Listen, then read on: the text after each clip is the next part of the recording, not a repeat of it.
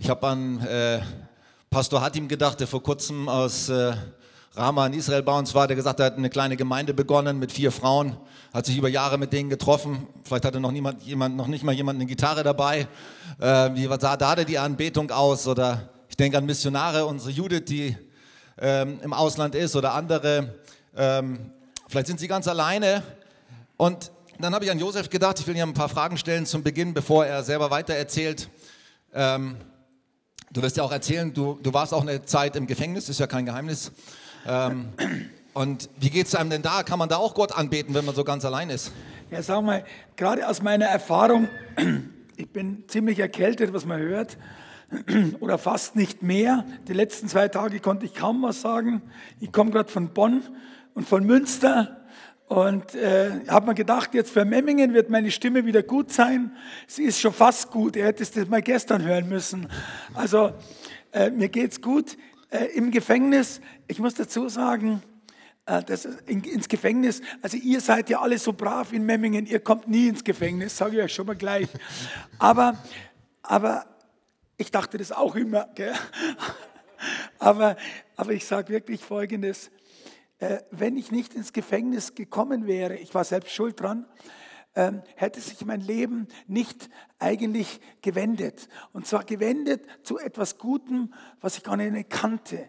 Und da geht es nicht um eine eigene Wende, die ich ja noch erzählen werde, sondern eine Wende, die Gott eigentlich schon immer im Auge, im Fokus hatte. Und von dieser unglaublichen Geschichte sind die Menschen irgendwie beeindruckt. Und ich freue mich jedes Mal, wenn ich wieder auf solchen ich sag mal, unter den Menschen äh, erzählen darf, was, was Gott mit mir vorhatte, aber auch was er mit ihnen oder mit dir vorhat. Das ist nicht nur eine exklusive Geschichte, Josef im Gefängnis und da kam er wieder raus. Das lesen wir auch im, im Alten Testament, der war ja auch im Gefängnis, der Josef. Und, äh, und ich muss sagen, ich muss sagen, äh, kann, kann Gott einem da nahe sein, wenn man da so alleine im Gefängnis sitzt und ich würde ich würd dazu sagen, wer sonst? Ähm, und das ist wichtig. Vielleicht kennen manche Peter Hane, im ZDF spricht der. Und der war so beeindruckt, dass ich gesagt habe, ich bin Gott sei Dank ins Gefängnis gekommen, weil sonst hätte ich Gott nicht kennengelernt. Und das ist, glaube ich, die Antwort auch auf deine Frage. In deinem Buch ähm, Ziemlich bester Schurke, da heißt der Untertitel, wie ich immer reicher wurde. Ja. Also ich habe ja gelesen, früher warst du mal Millionär und jetzt äh, bist du immer reicher, das heißt, du bist jetzt bald Milliardär oder wie ist es? Nee. Ähm, ich, ich, bin 50 Jahre lang dem Geld nachgelaufen, als Steuerberater und als Mensch, der immer reicher werden müsste. Geld gibt es keinen Sättigungsgrad. Da kommt man gleich vielleicht noch in einem Kurzfilm drauf, ähm, der sich erkannt hat. Geld, immer mehr Geld und Geld. Von dem Reichtum, von dem ich in meinem Untertitel spreche, das ist ein ganz anderer Reichtum.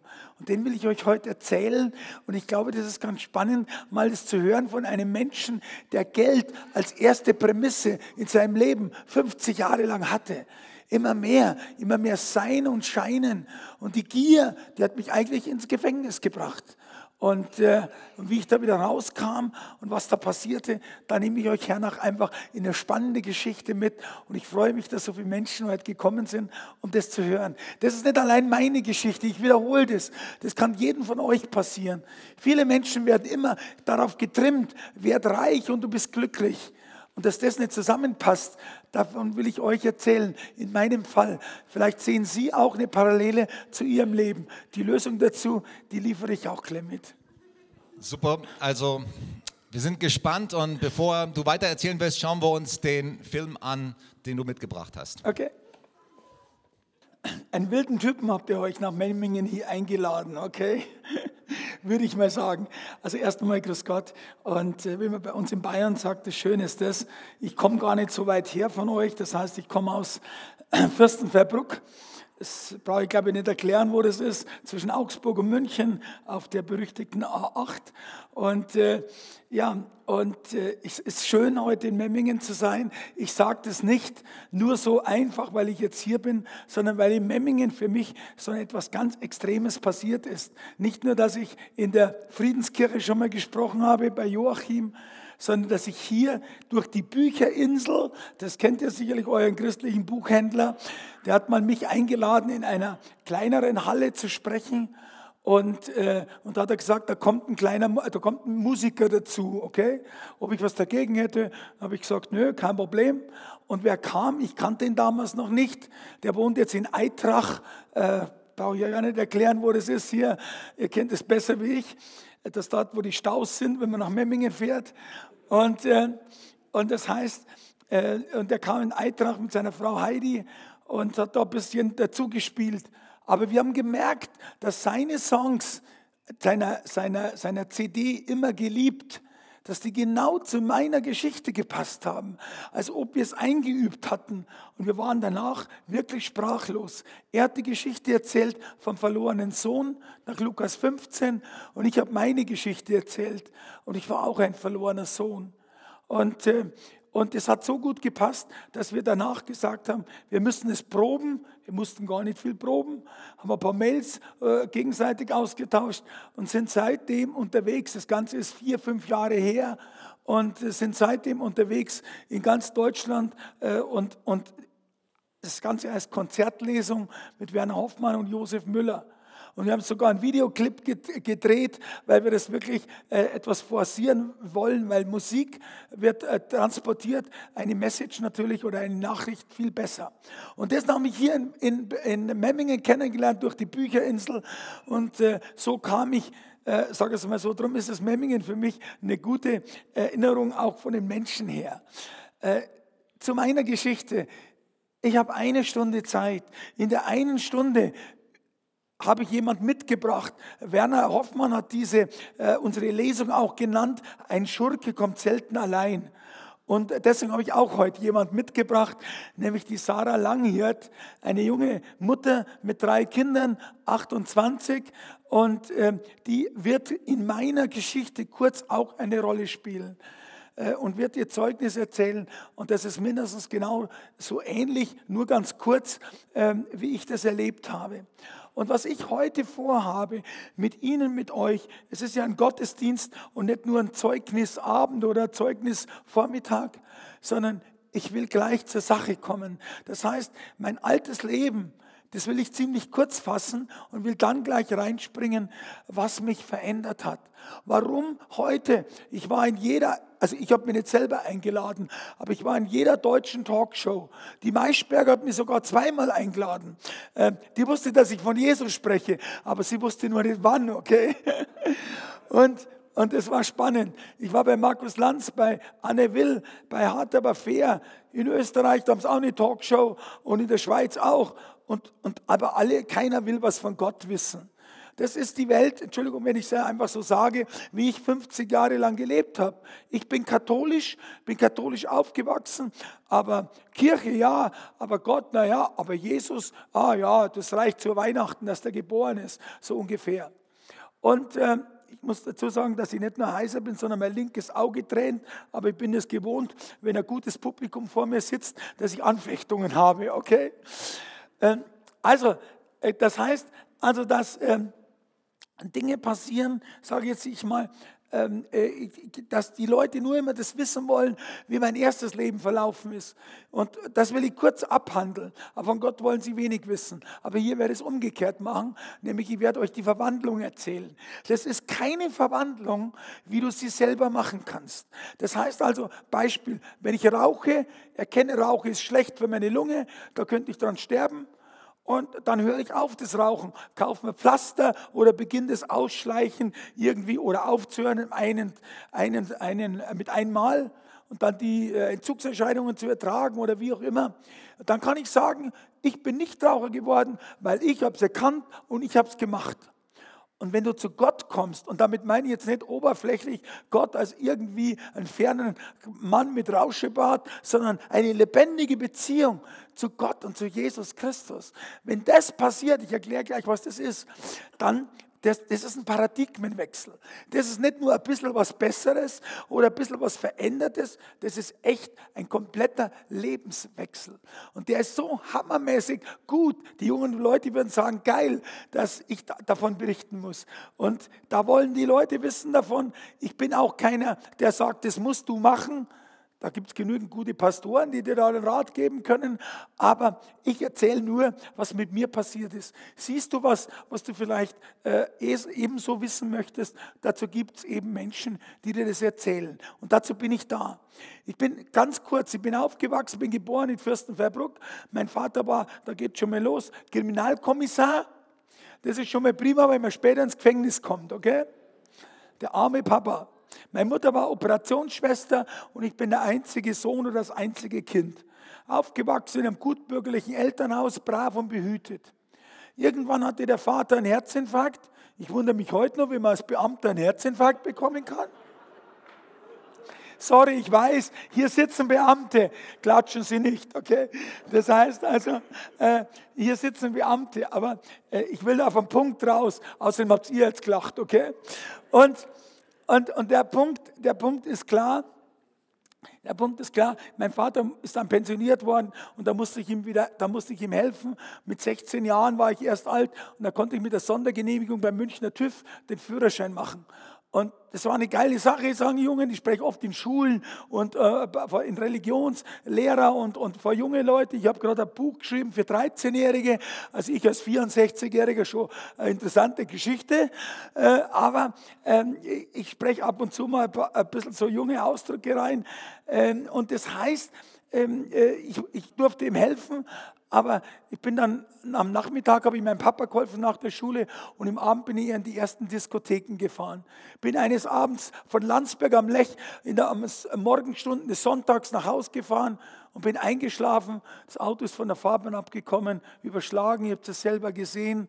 Äh, äh, Querschnittlähmung aus, Ende ab in die, Entschuldigung, Krüppelabteilung, äh, äh, wie man so salopp sagt. Und äh, ich habe mir damals auch gedacht, du kannst in diesem tiefen Loch bleiben oder du kannst sagen, jetzt erst recht.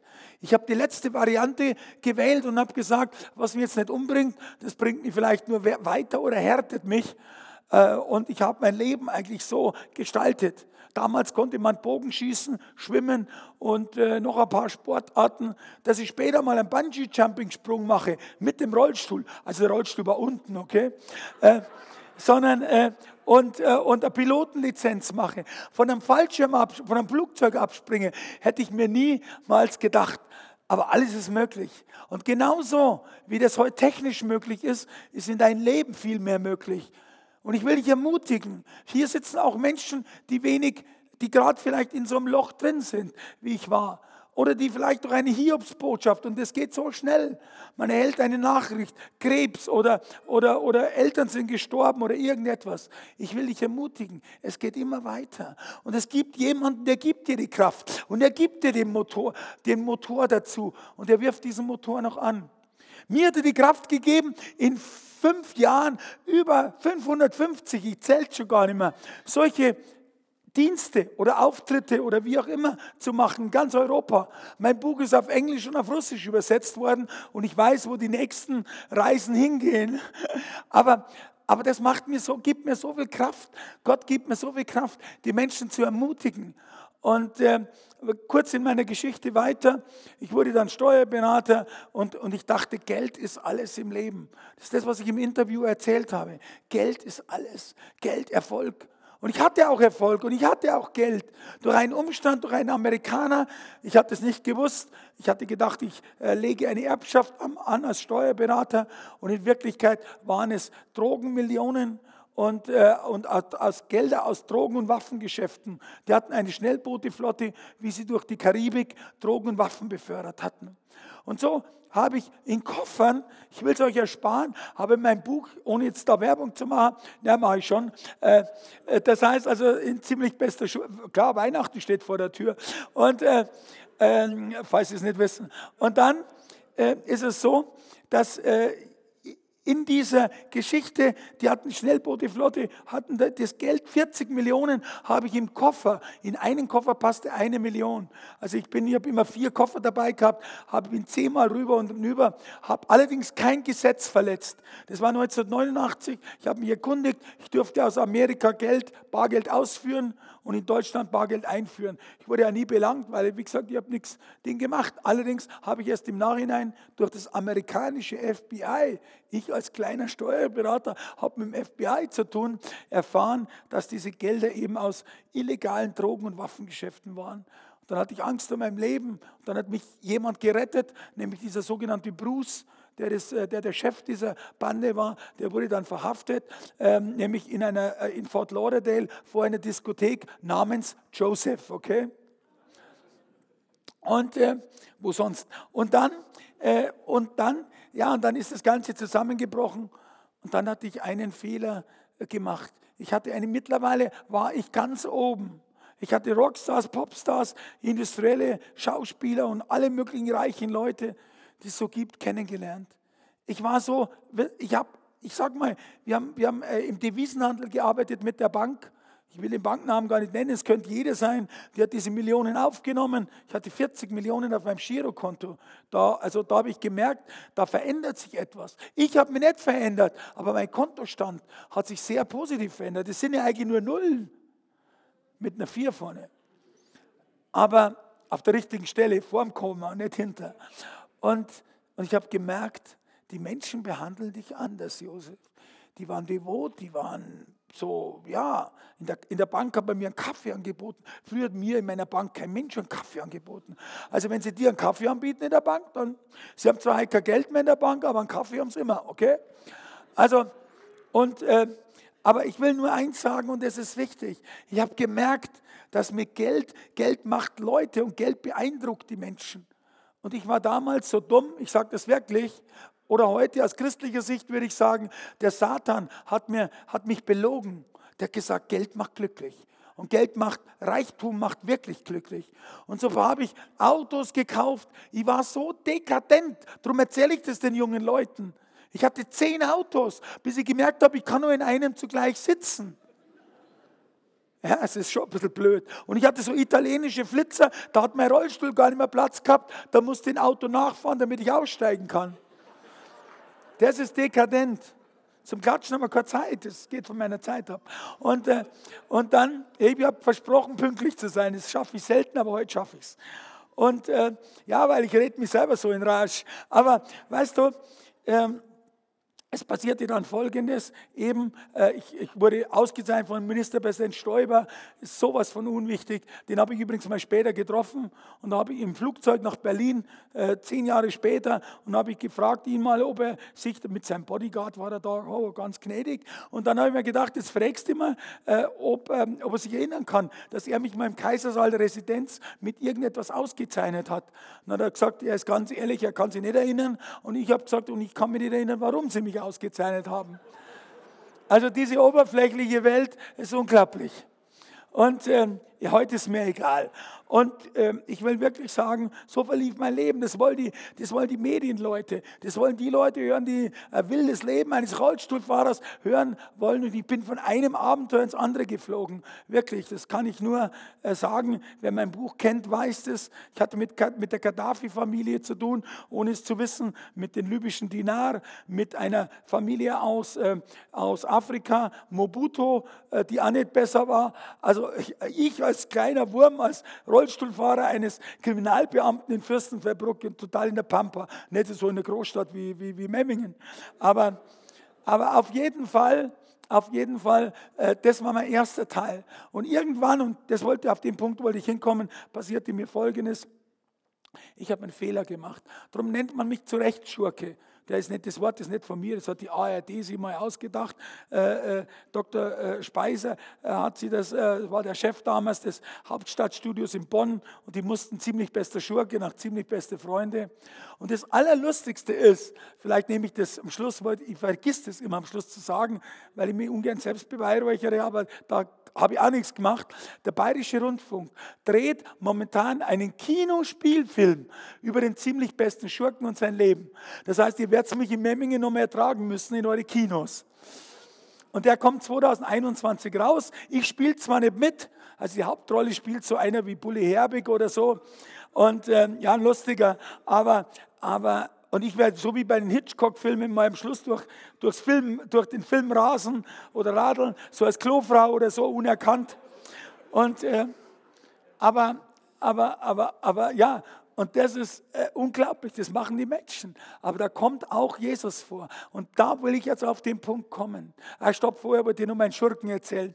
Das heißt, mir, ich hatte damals alles verloren. Alles war weg, 40 Millionen waren weg. Äh, äh, der, die, äh, die Mafia, die US-Mafia hat mich gejagt, weil die wollten ihr Geld zurück. Und, und ich war wirklich in schlechter Position. Und da habe ich einen Fehler gemacht. Ich habe mir von meinen Mandanten als Steuerberater Gelder geliehen. Und gegen einen guten Zinssatz haben die Mandanten ihrem Steuerberater natürlich im Vertrauen Geld geliehen. Das lief so einfach. Und ich habe immer mehr mir geliehen.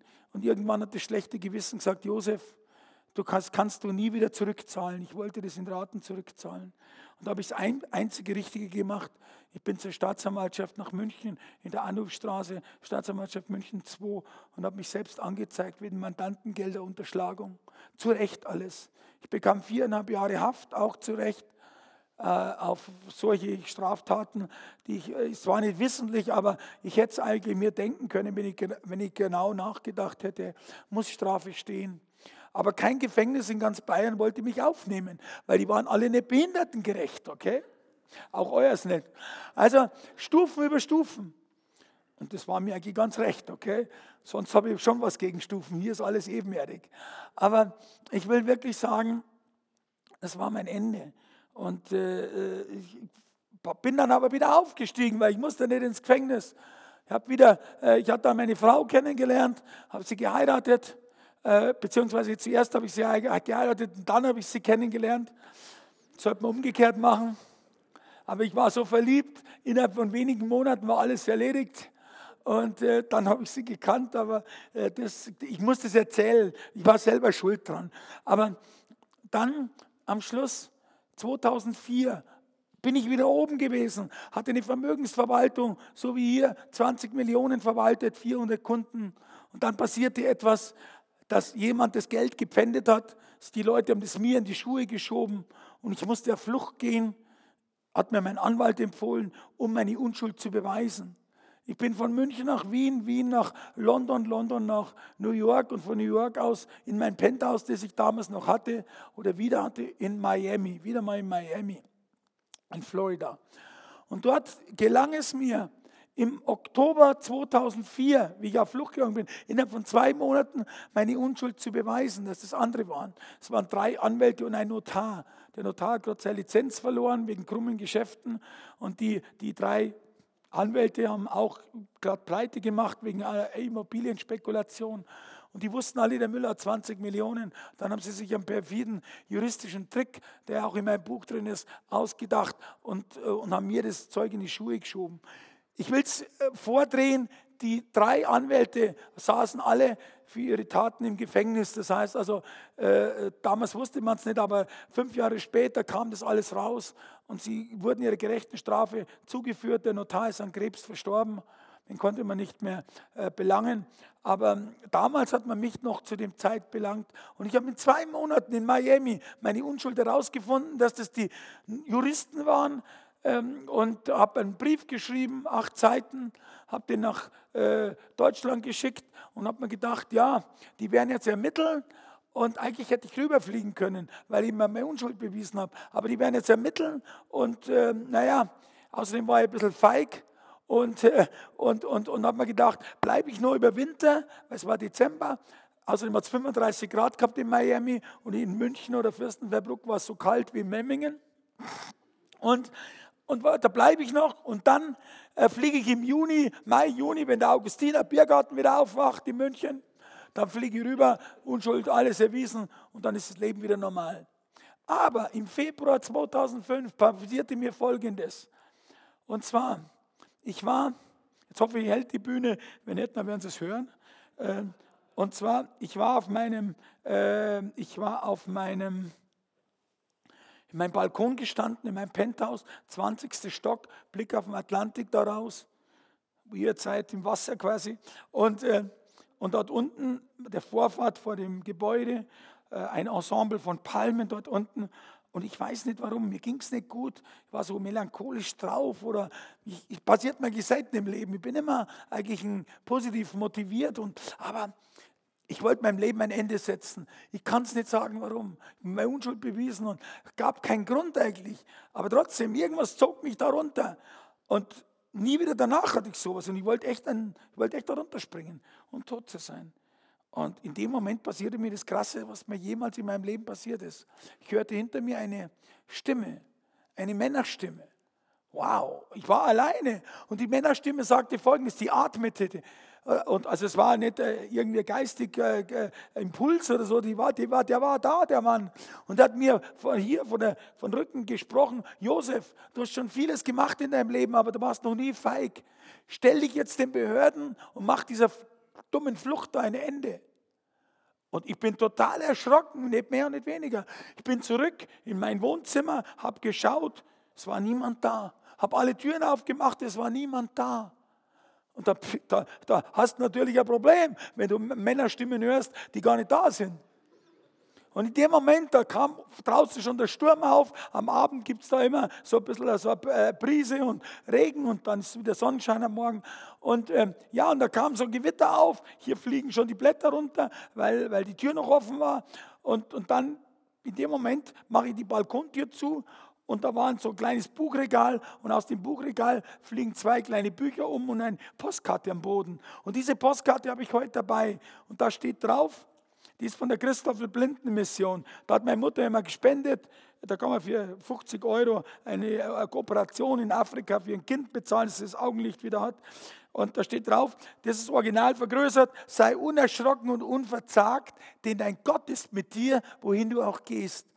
Sei unerschrocken und unverzagt, denn dein Gott ist mit dir, wohin du auch gehst. Naja, also ich meine, ich, weiß nicht, ich war als Katholik, ich bin am Sonntag in die Kirche gegangen, äh, weil mir es mir von meinen Eltern so beigebracht wurde. Aber naja, übrigens war ich war sogar mal Ministrant. Da haben sie mir allerdings, weil mit dem Weihrauch ähm, so äh, überschwänglich war, habe ich beinahe gesagt, das Teil in Flammen aufgehen lassen der Pfarrer hat mich einfach rausgeschmissen. Gell? Also es wäre schön gewesen, wenn es gewesen wäre. Aber ich habe mitbekommen, dass Gott der Gott ist, der Himmel und Erde erschaffen hat. Aber Vater, dass der die Schöpfung da draußen, der Schöpfer zur Schöpfung. Und wenn Sie heute rausschauen, dann wissen Sie, dass wir eine gewaltige Schöpfung haben. Und da gibt es einen Schöpfer dazu.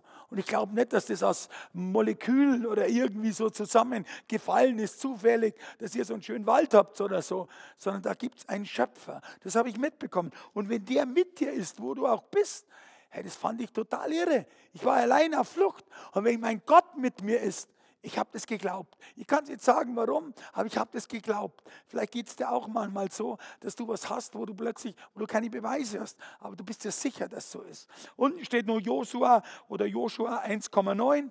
Keine Ahnung. Ich habe mir gedacht, okay, wenn ich wieder in München bin, dieser Joshua, den lade ich dann auf ein Bier ein, okay? Hier sitzen Bibelkenner, hallo. Der Joshua ist 3000 Jahre tot, der kommt aus dem Alten Testament, der kommt mit mir Kapier trinken. Vielleicht mal gibt es eine himmlische Zapfanlage, ich werde es feststellen. Und äh, das ist aus den fünf Mosebüchern, kommt danach das Buch Josua, der die Israeliten ins gelobte Land geführt hat nach Mose. Und 1,9, ich habe damals keine Ahnung gehabt, heißt Kapitel 1, Vers 9. Und das hat mir Kraft gegeben. Ich habe fünfmal am Tag gelesen, heute wird man sagen, gebetet. Und Bibelverse geben Kraft.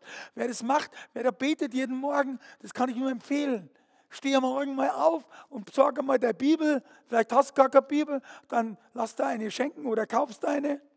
Im, ähm, in der Bücherinsel, Entschuldigung, ist mir gerade so eingefallen, äh, die haben sicherlich ein paar. Oder, oder von einem Pastor, und, und lies in der Bibel. Oder wenn du eine zu Hause hast, Hause hast nimm es aus dem, aus dem Regal, blas den Staub mal wieder runter und mach's mal auf und lies. Sei unerschrocken und unverzagt, denn ein Gott ist mit dir, wohin du auch gehst. Das hat mich sehr beeindruckt. Und dann der Mann, der gesagt hat, der nicht da ist, flieg rüber. Dann war meine Entscheidung klar. Ich bin rübergeflogen ich bin nach äh, Wien geflogen und mein, mein, mein, mein, ich wollte nur zuerst nach München. Da hatte ich vielleicht auch Schiss, dass ich gleich verhaftet wäre am Flughafen, weil ich war überall auf Fahndung aufgeschrieben. Wegen mir haben die sogar einen internationalen Haftbefehl ausgebracht, weil die deutsche Presse hat in Erfahrung gebracht, dass die äh, Justiz einen Rollstuhlfahrer sucht und nicht findet, okay? Und die ganzen Zeitungen waren voll. Honorarkonsul, der ich damals war, be, äh, äh be, beleidigt oder beziehungsweise blamiert die deutsche Justiz. Und haben die wegen mir eine 40-köpfige Sondermannschaft gegründet beim Bayerischen Landeskriminalamt, sucht den Müller und haben mich auch nicht gefunden. Haben das FBI eingeschaltet und ich habe gemerkt, dass da jemand eine Hand auf mir hält bin zum Beispiel von Miami nach Los Angeles gefahren und bin dreimal in eine Kontrolle gekommen. Mit einem internationalen Haftbefehl hätten die mich mit so einem Screening-Verfahren, da musstest du das Pass, drauf, Pass drauflegen, fährt so ein grüner Balken über dem Kopierer rüber und dann, ich war ja auf Fahndung und ich habe gemerkt, jemand will, dass, es, dass ich dass, dass in Amerika nicht verhaftet werde. Äh, Flucht ist keine Straftat, also Gott hilft nicht bei einer Straftat. Ich kann es nur so erklären, dass ich aus den amerikanischen Gefängnissen es nicht mehr geschafft hätte, als Rollstuhlfahrer überhaupt nach Deutschland zu kommen, wenn ich mir heute die Zustände dort anschaue. Lange Rede, kurzer Sinn, ich bin nach Wien und wollte dann nach, nach, nach München mich stellen wollte mich äh, mit Sandra an ihrem Geburtstag im April noch treffen in Salzburg und wollte dann mich stellen, wie gesagt, in München bei der Justiz. Und mein Plan war fest, ich habe mit Sandra telefoniert, die war, meine Frau, die war in äh, München geblieben mit den Hunden. Weil mit der Frau mit, mit zwei weißen Hunden sollte man nicht auf Flucht gehen, auffälliger geht es gar nicht. Rollstuhlfahrer, Blondine und zwei weiße Hunde. Also ich glaube, die müsste man nicht zur Warnung ausschreiben, die wird man so lesen. Und, und also ja, aber die, die, die Polizei hat meine Frau schon abgehört und so wurde ich am Samstag, den 16. April 2005, ich bin gerade in meinem Hotel vom Frühstück hochgegangen, am Schottenring, wurde ich verhaftet. Die Polizei wartete, hat geklopft und hat mich verhaftet und ich kam am Abend in das Gefängnis Wien-Josefstadt, wo sonst hin, okay? Und dort war ich in der Krankenabteilung zur Auslieferung äh, nach München, nach Deutschland. Und dort habe ich in der Krankenabteilung ein Bücherregal gesehen. Und da war dieses Buch drin, das Neue. Und ich wusste nicht, was das Neue heißt. Man schaut ja da mal rein vorne. Inhaltsverzeichnis. Die gute Nachricht nach Matthäus, die gute Nachricht nach Markus, die gute Nachricht nach Lukas und nach Johannes. Und ihr könnt euch vorstellen, Josef Müller, ich, das erste Mal in meinem Leben im Gefängnis, der kann ein Buch mit guten Nachrichten gut brauchen. Und ich habe natürlich aufgeschlagen, vielleicht geht es dir auch mal so, oder wenn du mit Bibel liest, ich habe genau Lukas 15 aufgeschlagen, den verlorenen Sohn. Und das war ich ja eigentlich. Ich habe das Geld verprasst, in der, äh, genauso wie der äh, die Hälfte des äh, Geldes verprasst hat seines Vaters äh, und ist im Schweinestall gelandet und ich war im Gefängnis. Und da sah ich die Parallelen. Und der hat eine zweite Chance bekommen. Er ist nämlich zurück zu seinem Vater und hat gesagt, Papa, ich habe gesündigt vor den Himmeln und vor dir. Und ich bin immer wert, dein Sohn zu sein, aber mach mich zu deinen Angestellten. Und der Vater, der ihm eigentlich, wenn wir der Vater gewesen wären, wir hätten gesagt, hast du die, Lektion gelernt und, und hätten dem also die Leviten gelesen. Aber der, dieser Vater, der barmherzige Vater, der sollte eigentlich ja Gott sein und der hat ihn aufgenommen, hat ihn umarmt. Der muss gestunken haben vor dem Schweinestall. Da haben sie noch Kadeo gehabt damals und, und umarmt ihn und sagt, mein Sohn war tot, er ist lebendig geworden und jetzt lass uns ein Fest feiern. Und hat ihm eine zweite Chance gegeben. Und ich wollte auch eine zweite Chance. Ich wollte eine zweite Chance. Ich habe im Gefängnis gelesen, also Entschuldigung, ich habe im Gefängnis mal nachgedacht über mein Leben. Das erste Mal. Hast du schon mal nachgedacht, wie dein Leben verläuft? Warum du da bist? Ob du eine Aufgabe hast? Wie es weitergeht? Vielleicht sind deine Kinder schon groß, außer Haus, wie man sagt. Was ist denn deine Aufgabe? Wartest du auf Sterben? Schaust du nur noch mehr Fernsehen und gehst nur noch mehr zu einem Stammtisch oder irgendwie? Ist das dein Leben gewesen? Hast du nicht da mehr? Und das habe ich mich gefragt mit 50. Alles hatte ich gehabt und war nicht glücklich. Das habe ich euch vorenthalten vorne, weil ich meinen Vortrag ein bisschen eingekürzt habe. Ich hatte alles. Ich hatte die ganzen Millionen, sogar ein kleines Flugzeug. Ich hatte eine Wohnung in Los Angeles und in Dubai. Aber mein Herz war nicht glücklich. Mein Herz war unglücklich und ich hatte Sehnsucht nach etwas und ich wusste noch nicht nach was. Nicht nach mehr Luxus, dekadente Sachen, Frauen, Alkohol. Ich habe es mit Drogen versucht. Alles hat nichts genützt. Ich war unglücklich im Glück. Und da muss etwas geben. Und vielleicht hast du auch mal gefragt, vielleicht hast du auch vieles erlebt oder haben sie vieles erlebt. Es gibt noch mehr. Und ich wusste das damals noch nicht. Und ich, ich, mir ist es so gegangen, ich, in dem Gefängnis, da hat mich mein Vater besucht. Mein Vater, ein ähm, Katholik, der äh, dieses Büchlein mir gegeben hat, von Palutinerpater Dr. Jörg Müller aus Freising, Gott heilt auch dich. Und ich komme da gleich noch mit drauf. Meine Mutter ist gerade verstorben, beim, beim Schneeschaufeln einen Herzinfarkt bekommen. Meine Frau Sandra, war ich selber schuld, hat mich verlassen. Aber geärgert hat es mich, dass sie mich mit meinem fünf Jahre älteren Chauffeur verlassen hat, okay? Meine Frau war 20 Jahre jünger. Wenn sie mich jetzt wegen einer jungen Knackigen verlassen hätte, dann wäre ich eifersüchtig. Aber fünf Jahre älteren, also da habe ich mir nicht so viel gedacht. Mit dem Auto natürlich standesgemäß. Die Reichen kennen dich nicht mehr, wenn du im Gefängnis bist. Ich hatte nie jemand mehr bei mir. Ich war ganz allein. Joachim, das war deine Frage. Ich war ganz allein, dachte ich. Aber es gab noch einen. Da steht ein Untertitel drauf. Seelische und körperliche Heilung durch einen lebendigen Glauben.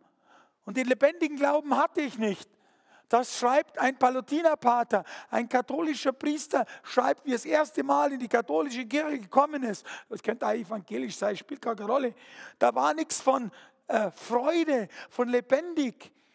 Er ist dann in die charismatische Erneuerung gegangen, da hat mir Lobpreis gemacht, das was, was hier gelaufen ist. Lebensübergabe zu Jesus, das habe ich noch nie gehört. Und, und Zungengebet, Sprachengebet und Freude an Jesus, der uns errettet hat. Und das kannte ich gar nicht. Und ich muss wirklich sagen, ich war vollkommen am Ende. Und ich hatte damals, ich darf Ihnen drei äh, Sätze aus meinem Buch vorlesen. Und ähm, wir wollten einen Roll-Up aufbauen, ziemlich bester Schurke, aber das, äh, das äh, will ich Ihnen jetzt äh, sparen. So schaut das Buch aus, wenn Sie es noch nicht kennen. Und 23 Kapitel sind wilde Josef Müller Story mit Bildern, weil sonst würde ich es gar nicht erzählen. Bilder von meinem Fallschirmabsprung, ohne Rollstuhl natürlich. Und äh, das heißt, alles ist da drinnen, sonst würden Sie mir es gar nicht glauben. Eine wilde Story. Und Kapitel 24 heißt, die Change Manager, die Wechselmanager kommen an Bord. Ich schreibe, im Gefängnis stürzte mein Imperium, mein System, mein Denken, mein Leben, meine Werteordnung. Es stürzte einfach alles wie ein Kartenhaus in sich zusammen. Ich war in der dunkelsten Stunde meines Lebens angekommen. Auf einen Schlag brachen mir alle Elemente weg, aus denen ich die Josef Müller Erfolgsstory gestrickt hatte. Und jetzt kommt's. Ich hätte mir wirklich damals mein Leben nehmen können. Ich war Mutterseelen allein. Meine Vergangenheit war verwirkt.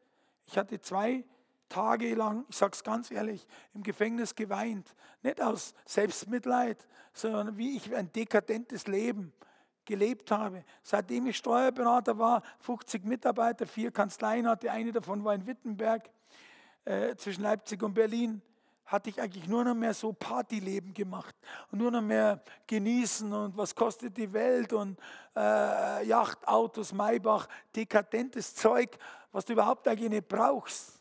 Aber ich habe gedacht, ich brauche das und wurde trotzdem nicht glücklich. Geld hat mich arrogant gemacht, überheblich. Entschuldigung, wenn ich das jetzt mal sage, habe zu einem Kotzbrocken gemacht. Ich konnte mich selber nicht mehr sehen. Ich war 50 Jahre alt und saß in diesem kalten, in dieser kalten Einzelzelle in München-Stadelheim. Ich hätte mir echt das Leben nehmen können, nicht von einem Balkon, wo es mir so gut ging, in Miami. Ich schreibe, ich hatte nichts mehr zu verlieren. Ich versuchte es mal mit dieser Methode dieses äh, Palutinerpaters Müller. Ich überlegte genau und dann machte ich etwas Krasses. Ich formulierte ein persönliches Gebet, eine Art Magna Carta, wie ich ein für alle Mal aus meiner egozentrischen Selbstverwirklichungsnummer herausgesprungen bin. Anders gesagt, ich verlagere den Mittelpunkt der Erde von mir auf zu ihm dort oben. Und jemand im Gefängnis, Gott hab ihn selig, ich weiß nicht, was, wer das war. Ein Pastor, ein Seelsorger, ein Gefangener, irgendjemand, der hat zu mir gesagt, sprich doch mal mit Jesus. Dann habe ich gesagt, wie bitte? Jesus, der ist doch gestorben vor 2000 Jahren. Mit Jesus reden, wie stellst du das vor? Nein, der lebt. Und wissen Sie, ein Trinkender, der greift jeden Strohhalm, Gott sei Dank. Und ich hatte dort meine Einzelzelle, meine, ja, wenn ich jetzt sage Pritsche, dann ist das untertrieben, es war elektrisch verstellbares Nobelbett, okay? Äh, Entschuldigung, so schlecht geht es den Menschen nicht in Deutschland im Gefängnis. Also, äh, und ich war fünf Jahre, vier Monate dort und ich kann davon erzählen. Das heißt, mein Bett gegenüber gesessen und habe gesagt, also wenn schon, dann die ganze Familie. Dann habe ich gesagt, lieber Gott, lieber Jesus, lieber Heiliger Geist, nehmt mal Platz, ich muss dringend mit euch reden. Ich habe keine Ahnung gehabt, aber wenn schon, schon gleich alle. Ich hatte keine Ahnung, was ich da mache. Und ich sprach das erste Gebet in meinem Leben das ich vom Herzen herausgesprochen habe. Nicht nur ein Formulargebet, so gut wie das Vaterunser und viele Gebete sind, aber ein Herzensgebet. Saint-Exupéry, der kleine Prinz, nur mit dem Herzen sieht man gut. Und das habe ich einfach gemacht und habe gesagt, den dreien, der ganzen Familie versammelt, man sieht es ja nicht, aber ich habe gedacht, die sind da. Mein Herr und mein Gott, das hat mein Leben geändert übrigens. Und deshalb hören Sie gut zu und hören Sie mehr mit dem Herzen als mit dem Ohren zu meine Ehre und mein Gott. Bisher hatte ich keinen näheren Kontakt zu dir. Ich bin zwar sehr oft am Sonntag in den Gottesdienst gegangen, aber ich sah das bloß als Erinnerung an, an dich und deinen Sohn Jesus. Ich machte das als Tradition, weil es mir von meinen Eltern nicht beigebracht wurde, am Sonntag in die Kirche zu gehen. Eine lebendige Beziehung, so wie ich das erkenne ich gar nicht, so wie ich das gelesen habe. Ich würde sie aber gern haben. Ich bin ja ganz alleine. Alle haben sie mich verlassen. Nur mein 89 Jahre alter Vater, der schon dement ist und schwach, der besucht mich noch. Sonst bin ich mit meinem Leben am Ende. Ich besitze nichts mehr. Ich habe keine Frau, kein Geld, keine Freunde. Für mich ist es unmöglich. Ich habe viel Mist gebaut in meinem Leben, was ich jetzt aufrichtig bereue. Ich habe gegen fast alle zehn Gebote, die ich einmal im Religionsunterricht gelernt habe, ver, ver, ver, verstoßen. Ich habe mich an all deine Gebote nicht gehalten und all deine Ordnungen mit Füßen getreten. Und am Schluss, es tut mir von Herzen leid und ich bitte dich aufrichtig um Vergebung. Wenn du es jetzt, wenn du jetzt fähig bist, so wie ich das gelesen habe, mein Leben zu übernehmen, Jesus, und es zu führen, so will ich dir hiermit mein Leben übergeben. Ich habe nichts mehr zu verlieren. Ich habe nur noch dich. Jetzt bist du an der Reihe. Mal sehen, ob es dich wirklich gibt. Ich wusste es ja nicht, ob es Jesus gibt oder ob, verstehen Sie, vielleicht geht es Ihnen auch so. Sie gehen in die Kirche, sie hören vieles, aber was hat Jesus mit meinem Leben zu tun? Und das ist der Punkt. Und, und Da erwartete ich etwas. Und was passierte? Nichts passierte. Drei Tage später wache ich am Morgen um 5 Uhr in meiner kalten Einzelzelle auf und hatte plötzlich einen riesen Freudenschub. Aber hallo, ich war im Gefängnis, da hat man keine Freude. Ein Freudenschub, der kam so von unten raus. Und ich hatte plötzlich in einer Vision, sah ich einen Wasserfall. Und das waren alle meine Taten, alle Mist, den ich gemacht habe, drinnen. Und dann war klares Wasser. Ich habe plötzlich einen Freiheitsschub bekommen und der kam von innen raus. In der unfreiesten Zelle quasi, in der unfreiesten Art der Welt, Ort, Ort der Welt bekomme ich einen Freudenschub und einen Freiheitsschub. Das war unglaublich. Die Freiheit habe ich heute noch. Die würde ich mir nie mehr leben lassen in meinem Leben. Nie mehr lasse ich meine Freiheit einschränken. Und ich bekam noch einen Powerschub. Da habe ich heute noch ein bisschen was davon, glaube ich. Und und dann, ja, und dann ging es mir so gut, dann bin ich rausgegangen, ich muss das ein bisschen beeilen, damit ich das ein bisschen reinbringe. Und bin ich rausgegangen aus meiner Zelle dann, um 7 Uhr gingen die Türen auf, dann konnte ich auf den Gang zu den anderen Kollegen, Gefangenen. Und, äh, und da kamen mir, wissen Sie, voller Übermut, voller Power, Energie. Und da kamen mir drei solche Kerle entgegen, tätowiert bis oben rauf und alles. Boah, und ich war so voller Mut, ich bin den ersten hingegangen und habe ihn umarmt und habe gesagt, heute ist ein wunderschöner Tag im Gefängnis, Gott liebt dich und ich liebe dich auch. Stopp, stopp, stopp, stopp. Ich habe wenig Zeit. Und das hat mir natürlich gefallen. Aber der hat so ungläubig geschaut und währenddem der so perplex, ungläubig geschaut hat, habe ich seinen Kopf runtergeholt und habe ihn noch geküsst. Und war es endgültig aus mit dem Typen. Der ist dann wie äh, wie sagen wir, eingefroren da gestanden, habe mich nur so angeschaut. Das hat mir gefallen. Dann habe ich die anderen drei geküsst, habe sie auch gesagt, dass Gott und ich sie liebe. Die sind auch so paralysiert da gestanden. Wenn Sie vorstellen, vier solche Kerle stehen da, sollen sie Weltwunder sehen. Dann kam eine Frau den Gang in der Krankenabteilung. Ich wusste nicht, das war die Psychologin von dem Gefängnis. Und ich gehe zu ihr hin und sage, wissen Sie denn, wie schön sie im Gefängnis ist? Was die sagte, kann ich Ihnen nicht wiederholen. Und als letztes kam der Arzt. Wir sind in der Krankenabteilung. Die vier Jungs stehen immer noch da, die Frau mittlerweile auch, ein bisschen äh, ohne Worte. Und der schaut die an und geht zwei Türen vorne, war das ein Arztzimmer. Geht in das Arztzimmer rein. Kaum ist der Arzt in dem Arztzimmer, wachen die vier Jungs auf, stürzen hier vorbei, stürzen zu dem Arzt ins Zimmer und schreien den an, dass man das auf den ganzen Gang gehört hat. Und die schrien, die Pillen, die der Müller hat, die möchte ich auch haben. Okay? Und wissen Sie, das hört sich lustig an, aber mit diesem Zeitpunkt änderte sich komplett mein Leben. Komplett heißt, ich bekam als Katholik von der Evangelischen Allianz ein Stipendium.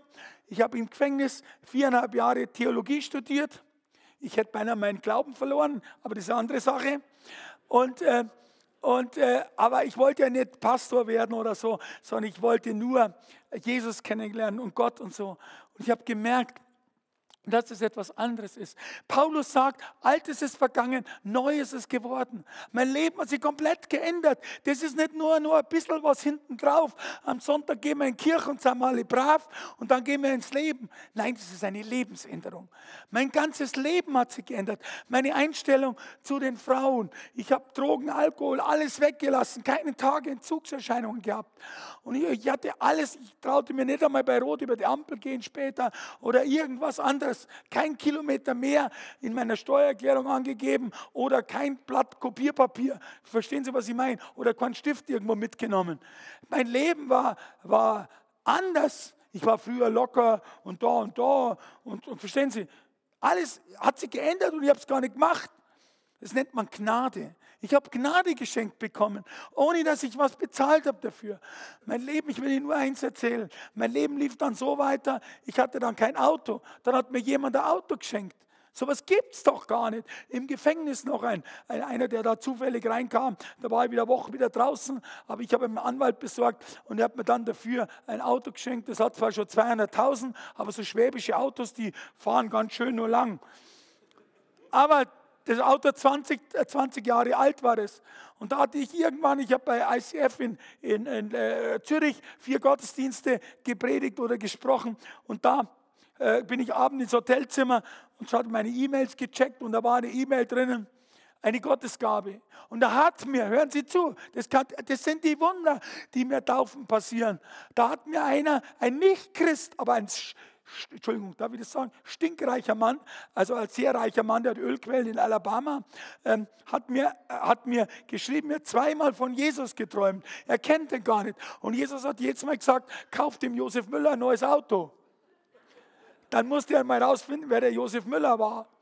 Und, und, und ich will Ihnen heute sagen, heute steht ein Auto da draußen. Er hat dann gesagt, ich habe Angst, dass ich das dritte Mal träume und das geht dann nicht so gut aus. Kauft dir ein Auto. Hey, solche Wunder passieren mir tagtäglich. Jesus lebt mit einem. Jesus ist lebendig. Der Heilige Geist ist da. Und ich will Ihnen jetzt kurz das Zeugnis von, von äh, Sarah Langhirt erzählen, einer 28-jährigen Mutter. Das heißt, sie erzählt gleich selber. Sie kommt drauf. Sarah, komm. Und Sarah ist öfters dabei bei mir äh, als Assistentin, aber auch, wir sind in derselben Gemeinde, in der Gemeinde X-Hope in Olching, eine freikirchliche Gemeinde.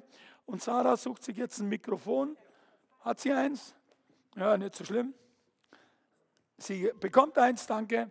Und sie wird euch jetzt mal mit ihrem Wunder oder mit ihrem Leben, das ein ganzes Wunder ist, kurz erzählen. Bitte sehr, Sarah. Also hallo erstmal, ich freue mich echt heute hier zu sein. Ich halte es auch ganz kurz. Ähm, mein Name ist Sarah Langhirt, ich werde 30 im Dezember. Ähm, kein Problem. Ich bin alleinerziehende Mama von drei Töchtern und komme aus der Nähe von München. Ähm, bis vor drei Jahren hatte ich mit Gott gar nichts zu tun. Ähm, ich bin in eine Familie geboren mit drei großen Brüdern. Meine Eltern waren bei den Zeugen Jehovas. Ähm, mein Papa hat ein schweres Alkoholproblem gehabt und alle meine drei Brüder haben ja, kriminelle Machenschaften betrieben und hatten auch mit Drogen zu tun. Dadurch bin ich relativ früh in Kontakt mit Drogen gekommen, beziehungsweise wurde von klein auf gegen Drogen und Alkohol desensibilisiert. Also alle Menschen, die nichts damit zu tun hatten, waren für mich unnormal. Und mit 13 Jahren habe ich angefangen, täglich zu kiffen und habe eigentlich da schon gemerkt, dass ich auf der Suche nach meiner Identität bin.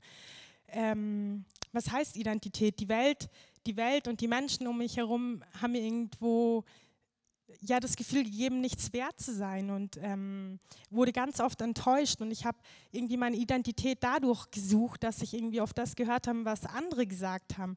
Und so begann es, dass ich dann unzufrieden mit mir war und mir gedacht habe, irgendwie, okay, wenn ich jetzt irgendwie eine Brustvergrößerung hätte und so, dann, dann, dann wäre ich irgendwie glücklich. Ähm, dieser Wunsch hat mich ganz lange begleitet. Mit 18 Jahren bin ich dann das erste Mal Mama geworden. Mit 20 ist dann meine zweite Tochter gekommen. Mit 21 Jahren ähm, habe ich mich in einer deutschen Fernsehsendung beworben. Ähm, eine Makeover-Show, die mich innerhalb von sechs Wochen komplett ähm, umgestylt haben, Nase, Zähne, Brust operiert haben. Und ich bin nach diesen sechs Wochen nach Hause gekommen und habe relativ schnell festgestellt, es hat sich überhaupt nichts geändert. Die ganze Veränderung war einfach nur äußerlich, aber innerlich hat sich überhaupt nichts verändert. Ähm, Im Jahr 2015 kam meine dritte Tochter zur Welt und als sie drei Monate alt war, habe ich angefangen, Speed zu konsumieren. Speed ist so eine putschende Droge. Und diese Droge hat mich echt in, innerhalb von wenigen Monaten so in den Wahnsinn getrieben, dass meine rechte Niere versagt hat. Ich hatte Depressionen, ich wollte mich nur noch umbringen. Ich habe keinen Sinn mehr im Leben gesehen und das, obwohl ich drei kleine Kinder zu Hause hatte. Und ja, es ist so weit gekommen, dass die Welt und die Menschen, dass ich mir irgendwo da meine Identität gesucht habe. Aber da ist keine Identität zu suchen. Und aus heutiger Sicht kann ich sagen, meine Identität ist Jesus. Und ich weiß, dass ich unendlich geliebt bin und angenommen bin und dass jeder Einzelne, der hier sitzt und jeder Einzelne da draußen unendlich geliebt ist und dass Gott für jeden Einzelnen einen wunderbaren Plan hat. Und unsere Aufgabe ist, uns zu öffnen und Jesus ins Herz zu lassen. Das ist das, was wir zu tun haben. Und ja, es ging dann so weit, ich habe Abschiedsbriefe für meine Brüder geschrieben und wollte mich ähm, vor die S-Bahn ähm, schmeißen. Und ich habe einen alten Freund wieder getroffen und der hat so meine Situation gesehen und der hat mir gesagt, Sarah, die Veränderung muss in deinem Herzen passieren als erstes. Du musst erst innerlich verändert werden und dann kommt so die andere Veränderung. Und so war es dann also, das war natürlich ein Prozess, bis jetzt ist drei Jahre her, ähm, es hat ein paar Wochen gedauert, bis ich Jesus dann in mein Herz eingeladen habe, bis ich angefangen habe, in der Bibel zu lesen, bis ich eine Bibelschule gemacht habe. Ähm, aber es hat sich gelohnt. Ich habe eine völlig neue Perspektive bekommen. Ich habe einen inneren Frieden und ich weiß, wer ich durch Jesus bin. Ich bin ein Kind Gottes und das kann mir niemand nehmen. Und ähm, genau, und ich möchte einfach ermutigen, jeden Einzelnen, dass er vielleicht zu Hause einfach mal sagt, Jesus, wenn es dich wirklich gibt, dann komm in mein Herz, komm in mein Leben. Und genau, das ist einfach meine Botschaft. Sarah, bleib hier, bleib hier. Toll. Und, und zum Abschluss ist unglaublich, was passiert. Zum Abschluss möchte ich Ihnen einfach ein paar praktische Hinweise geben. Ich könnte Ihnen jetzt eine Stunde lang, ich bin ja noch draußen, Sie können sich ja mit mir unterhalten, solange meine Stimme noch da ist. Ich möchte Ihnen ich könnte Ihnen eine Stunde lang Zeugnisse erzählen. Das heißt, was ich erlebt habe, sowas wie Sarah. Wir sind umgewandelte Menschen. Und alles hat sich verändert im Leben. Und das ist das Tolle daran. Und es begann in vielen Dingen eigentlich, dass wir das Evangelium erkannt haben. Und Evangelium, man nennt es so, Evangelium, was heißt was Evangelium? Wenn ich in eine Kirche gehe, höre ich nur eine Predigt. Ist es das Evangelium oder so? Und ich will Ihnen heute am Schluss einfach dieser kurzen Darstellung von uns beiden das Evangelium erzählen. Und zwar nicht nur erzählen, ähm, äh, phonetisch, sondern auch optisch. Die Sarah stellt mal diese vier Gitarrenständer schnell auf und ich will ihn, das heißt the four, das heißt also über vier Dinge, vielleicht hier in der Mitte, genau, warte, stell es einfach ein bisschen weiter rüber zwischen den Dingen hier. Es gibt hier so kleine Bänder, Bental hier, Bantal sagt man bayerisch, so, die gibt es in allen Farben. Muss jetzt den Tisch ein bisschen regulieren hier, so in weiß, in rot, in allen möglichen. Die können es bei mir draußen am Büchertisch bei den Damen mitnehmen. Vielleicht haben sie eine kleine Spende, wie auch immer. Und da steht drauf, nicht nur wie unsere Stiftung heißt, Jesus saved my life. Das hat übrigens Gott gesagt. Gott hat, so ist auch mein Auto, steht bei Auto und so haben wir auch eine Stiftung gegründet. Jesus hat unser Leben gerettet. Weil Sarah wäre tot. Nach, vor der S-Bahn. Ich hätte mich wahrscheinlich zugesoffen oder zugekokst. Egal, ich wäre auch tot gewesen. Oder im Gefängnis selbst gestorben durch eigene Nachhilfe. Aber uns hat Jesus das Leben gerettet, so wie viele andere auch. Und da gibt es vier, so man nennt es Piktogramme oder Punkte drauf. Und das ist das Evangelium, das ist die Essenz. Und als Steuerberater sage ich, kommt zu dem Punkt. Auch wenn der Müller eine Stunde spricht, kommt er zum Punkt. Und das Punkt ist einfach folgende, das Evangelium, folgende Sache. Das erste, der erste Punkt, das erste Piktogramm ist das Herz. Und zwar das Herz heißt, halt's ruhig ein bisschen höher, dass das jeder sieht, das Herz heißt, Gott liebt dich. Gott will mit dir Beziehung. Gott gibt es, Gott ist unser Schöpfer. Und so stellen wir das hier hin. Das ist das erste. Äh, nein, hinten, so, der, genau, hinten hin so. Genau. Wir haben das schon lange nicht mehr gemacht, genau. Das heißt also, Gott liebt dich. Aber weißt du, dein Papa, der liebt dich auch, dein lebendiger Papa. Aber wir, wir sind halt einfach mal, äh, wie sagt man gleich, nicht so, dass wir alles machen, was unsere Eltern sagen. Wir machen Fehler. Im Christlichen heißt es Sünden. Wir lügen einmal. Es gibt keinen Menschen auf der Welt, der nicht einmal gelogen hat. Wir lügen ja laufend, wir merken es gar nicht. Ich auch. Wissen Sie, haben Sie schon mal was im Internet bestellt? Da ist so ein kleiner Button. Ich habe die allgemeinen Geschäftsbedingungen gelesen. Ja, haben Sie es gelesen? Ich nicht. Wie lange Zeug da hier? Verstehe ich nichts davon. Ähm, es ist eine kleine Lüge, meine Damen und Herren. Es ist eine kleine Lüge. Und, es ist, und die Bibel sagt, wer einmal nicht nur lügt, dem glaubt man nicht, sondern wer einmal lügt, hat alle Gesetze gebrochen. Und deshalb ist das zweite Zeichen eben die Sünde. Und die Sünde entfernt uns von Gott. Da ist ein unten und nach oben. Das oben ist Gott der Punkt, unten sind wir und in der Mitte der Trennungsstrich. Und das ist das zweite. Sünde trennt. Aber wenn wir jetzt mal auf die menschliche Komponente gehen, nehmen wir an, Sie sind der Vater oder die Mutter vor dem Kind und das Kind beschmiert sich von unten mit oben mit Dreck. Deshalb lieben Sie es doch trotzdem. Und Gott liebt uns auch, wenn wir Sünder sind. Es gibt einen Spruch, das heißt, Gott liebt den Sünder, aber er hasst die Sünde. Gott liebt den Sünder, aber er hasst die Sünde. Und das ist es. Und Gott hat gesagt, aber das Problem müssen wir lösen.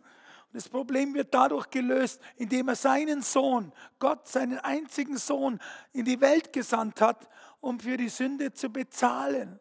Und er hat bezahlt, der Sohn ist Gottes Sohn, der war ohne Sünde. Er war ohne Sünde und hat sich ans Kreuz nageln lassen und hat sich bespucken lassen, immer Dornenkrone aussetzen, aufsetzen lassen. Wir kennen das am Karfreitag und hat für uns mit seinem Blut und mit seinem Fleisch bezahlt. Und deshalb ist das dritte, das uns jetzt die Sarah zeigt, einfach das Kreuzzeichen. Das dritte soll heißen, dass Jesus für uns die Sünde bezahlt hat. Und wenn bezahlt ist, dann ist eigentlich wieder das Ding weiß. Das heißt also, äh, die Sünde ist so ungefähr wie nicht getan. Und das ist das Unglaubliche an der Sache. Jesus hat für uns etwas bezahlt. Wir müssen nicht nur bitten, sondern er hat schon bezahlt. Und somit, und das fliegt mir jetzt gleich um die Ohren, was ich jetzt nicht kann, ähm, und zwar, ähm, genau, und Jesus hat, äh, Jesus hat dafür bezahlt. Und das letzte Zeichen und das allerletzte ist einfach, du kannst es gleich hochheben, ist ein Fragezeichen. Wenn Sie das so erfahren und das eigentlich so, dass Sie auch Sünder sind, ähm, das muss man andersrum hindrehen, aber wir kommen das schon noch. Das ist, wenn sowas live passiert, okay, und nicht geprobt, aber es geht schon. Das heißt, wenn Sie das sehen, wie würden Sie sich entscheiden? Entscheiden Sie sich für Jesus Christus. Das ist das Beste, was Sie machen können. Das ist nicht eine Kirchenrennerei, nicht ein, ein irgendetwas, danke, danke. Ähm, das ist nicht irgendetwas, sondern es ist einfach wirklich, vielleicht haben Sie es auch am Herzen, dass Sie Jesus Ihr Leben übergeben. Ich mache hier keine kollektive Lebensübergabe, aber das, was ich gesprochen habe, was ich Ihnen vorher erzählt habe, dazu gibt es ein so ein kleines, ich habe mir das extra drucken lassen, so ein Kärtchen. Das heißt, Jesus, ich bin Sünder und ich danke, dass du für mich am, am Kreuz gestorben bist. Unten steht Amen. Und dann, wie geht es weiter? Es ist keine Werbung. Suchen Sie zur Gemeinde, lesen Sie Bibel, suchen Sie sich Freunde. Das steht da hinten drauf. Und diese Karten können Sie kostenlos äh, da vorne auf meinem Büchertisch mitnehmen. Und nehmen, beten Sie das zu Hause, wenn es Ihnen am Herzen liegt.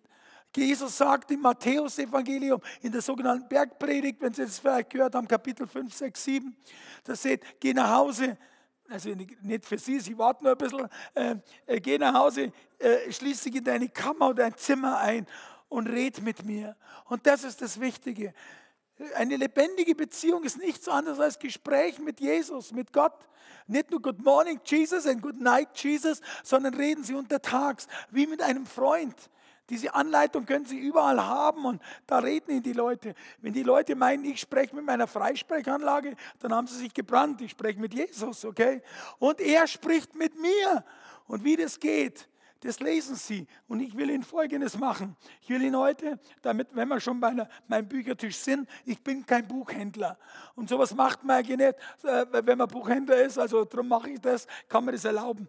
Wenn Sie dieses Buch nehmen, ich signiere es, schenken Sie es weiter, schenken Sie es an, jetzt zu Weihnachten oder egal, schenken Sie es an Menschen, die denken, Geld ist das Wichtigste, Geld ist geil oder Geiz ist geil. Lassen Sie die Menschen die Dinge lesen. Ich schreibe vor an Ihren Sohn, Sohn, an ihre Kinder, an ihre Eltern, an ihre Arbeitskollegen, an ihren Chef. Sie glauben gar nicht, was ich euch schon unterschrieben habe. Und äh, ich unterschreibe den Namen, ich schreibe den Namen dann rein. Dann liest er das und dann beten Sie für die Menschen. Lesen Sie es vorher selber. Ich habe ein zweites Buch geschrieben, das heißt Go. Und das schenke ich Ihnen einfach dazu. Das kostet genauso viel, 20 Euro, aber ich ich kann mir das einfach erlauben. Schenken Sie sich, ich schenke Ihnen das Buch, wenn Sie das erste nehmen, schenke ich Ihnen das dazu. Das ist ein Ermutigungsbuch. Zehnmal Müller voll Power als Ermutigung. Unten heißt es noch, der Untertitel, das Leben will der Beine machen. Ein guter Untertitel für jemanden, der im Rollstuhl sitzt, okay? Aber das ist, ich bin humorvoll. Das ist wichtig. Verstehen Sie? Und schenken Sie das jemand, der sagt, ich bin schlecht drauf und das Leben ist kein Ding. Schenken Sie dieses Go. Ich schenke es Ihnen dazu. Und weil jetzt, und das sage ich jetzt einfach, erlaube ich mir einfach dazu zu sagen, weil jetzt Weihnachten kommt, ich habe noch ein Kraftbuch geschrieben und das schaut aus wie ein Smoothie-Buch. Aber ich sage Ihnen eins, äh, das sind halt die Bücher von Müller, die schauen nicht so aus, was drin ist. Der Smoothie oder ein Fruchttrink ist etwas für den Körper zur Ermutigung. Und das sind 30 Power-Andachten von mir. Ich habe mir es einfach erlaubt, im Gegensatz zu den frommen Menschen. Also ich, hab, ich hab, äh, bin ein Kosovo-frommer Mensch, eigentlich wie sie manche denken, aber ich habe 30 Andachten geschrieben, die für das Herz sind und die für die innere Kräftigung ist. Schauen Sie es draußen, äh, kostet 9 Euro. Ich, ich gebe es Ihnen einfach mit. Außerdem können Sie dann noch, und jetzt bin ich fertig mit meinem Werbeblock, eine Weihnachtskarte, das ist keine Karte, der König kommt bald, das ist ein Weihnachtsbüchlein. Und äh, äh, ich brauche Ihnen nichts erzählen, was Sie mit dem machen. Das wäre das Wichtigste gewesen. Außerdem sollten Sie nie umsonst nach Hause gehen. Wenn es um Geld geht, ich schenke Ihnen, jeden von Ihnen, eine Million Euro als Schein. Die liegen bei uns draußen. Hinten ist das Wichtige drauf. Ein Übergabegebet. Und was ist, wenn Sie morgen sterben? Was passiert? Nehmen Sie es mit, verschenken Sie es, nehmen Sie so viel mit, aber lassen Sie den anderen auch nur welche. Ich habe, glaube ich, bloß äh, 300 Millionen dabei. Okay? aber nehmen Sie es mit. Das ist etwas, was uns sehr ähm, äh, gerne, was uns gefällt. Ich will am Schluss einfach noch schnell ein Gebet sprechen. Ich will ein Gebet sprechen mit Ihnen und ich mache dazu gern die Augen zu, wenn Sie es auch gern machen, um vielleicht besser bei sich zu sein. Lieber Gott, Herr Jesus, Heiliger Geist, du hast mich hierher gesandt, äh, Sarah und mich in diese Memminger Halle zu diesen Menschen, die ihr Gottesdienst mit uns allen feiern. Du hast uns so viel geschenkt, Herr. Und deshalb bitten wir und deshalb bitte ich von ganzem Herzen, schenke auch du den anwesenden Menschen und ihren Menschen, für die sie beten, ihren Verwandten und ihren Anbefohlenen, wie man so sagt, ihren Kindern und ihren allen Menschen, die um sie herum sind, deine Liebe und deine Größe und deine unglaubliche, unglaubliche Freude, die du uns geschenkt hast die, das weltliche Zeug da draußen, diese Hiobsbotschaften, die jeden Tag in den Radio und Fernsehen kommen, dir das einfach verblassen lässt. Weil eine Liebe bei dir und eine Freundschaft von dir, die ist so viel mehr wert. Und dafür bete ich und danke dich. Und als Bestätigung sagen wir alle Amen. Ich danke Ihnen, Gottes Segen und viel Kraft. Jesus alle Ehre. Der Applaus soll ihm dienen. Danke sehr, vielen Dank.